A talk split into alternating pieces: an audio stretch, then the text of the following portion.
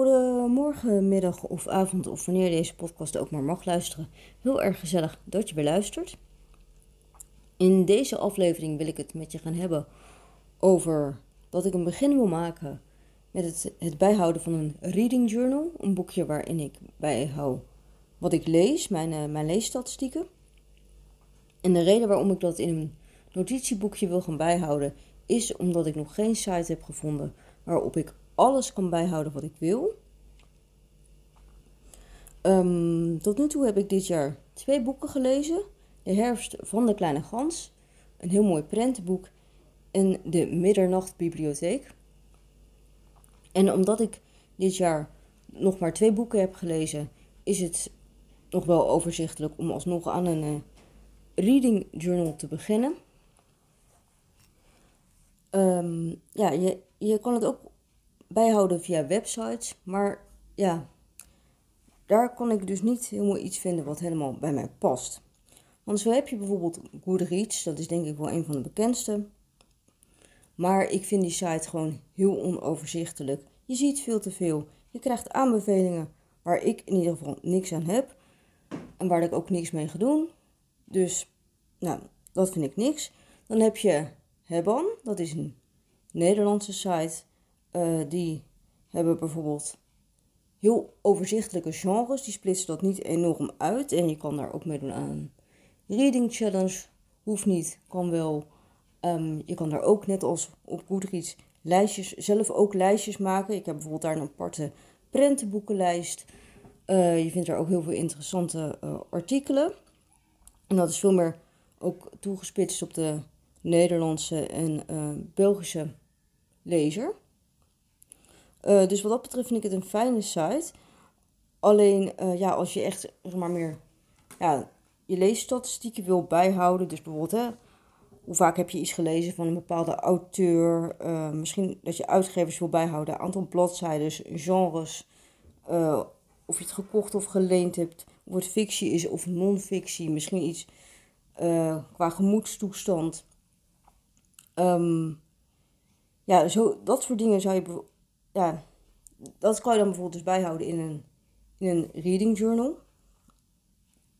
Een andere site die ik overigens ook nog even wil noemen en waarvan ik dacht, nou, dat komt er redelijk bij in de buurt wat ik, uh, wat ik zoek. En het ziet er ook nog eens mooi uit, dat is Storygrab. Alleen het punt met die site is weer van dat het het beste werkt als je Engelstalige boeken leest. En als je die toevoegt. Want dan kan hij beter die statistieken, zeg maar, uh, daaraan koppelen. Als je het in het Nederlands leest, dan ontbreekt er vaak iets. Uh, of het aantal bladzijden klopt niet. Als je dan bijvoorbeeld de Nederlandse versie toevoegt. Oftewel, je, ja, er, er mist altijd wel iets aan. Dus dat, um, ja, dat, dat is dan toch niet zo handig als je het dan toch bij wil houden. En wat ik ook vind is dat ik het misschien niet altijd eens ben. Bijvoorbeeld, je had ook zo'n lijstje met gemoedstoestanden die je dan dus bij dat boek uh, kon aanvinken. Dat vond ik een heel leuk idee. Maar ik was het niet altijd eens met wat dan het meeste was aangevinkt. Dat ik dacht, hmm. Wat ik wel ook leuk vond is dat ze um, bijvoorbeeld ook onderwerpen als bijvoorbeeld natuur, uh, dat ze dat dan nog apart uh, uitsplitsen zodat je daar ook een beetje ja, inzicht in krijgt. Maar voor mij werkt het toch niet helemaal zoals ik dat wil. En dus vandaar dat ik het in een notitieboek wil gaan bijhouden. Ik zat er nog even over na te denken wat voor notitieboekje dat dan moest zijn. Moet het blanco met stippen, dus zo'n bullet journal.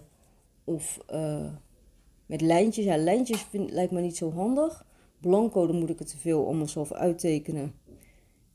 Dus, hm, hm, hm, vind ik ook niet helemaal iets. En dan, ja, ruitjes blijft er nog over. Ik dacht dus dat ik niks had liggen uh, qua ruitjes. Maar volgens mij heb ik nog iets. En anders dan ga ik van de week even de stad in om iets te kopen.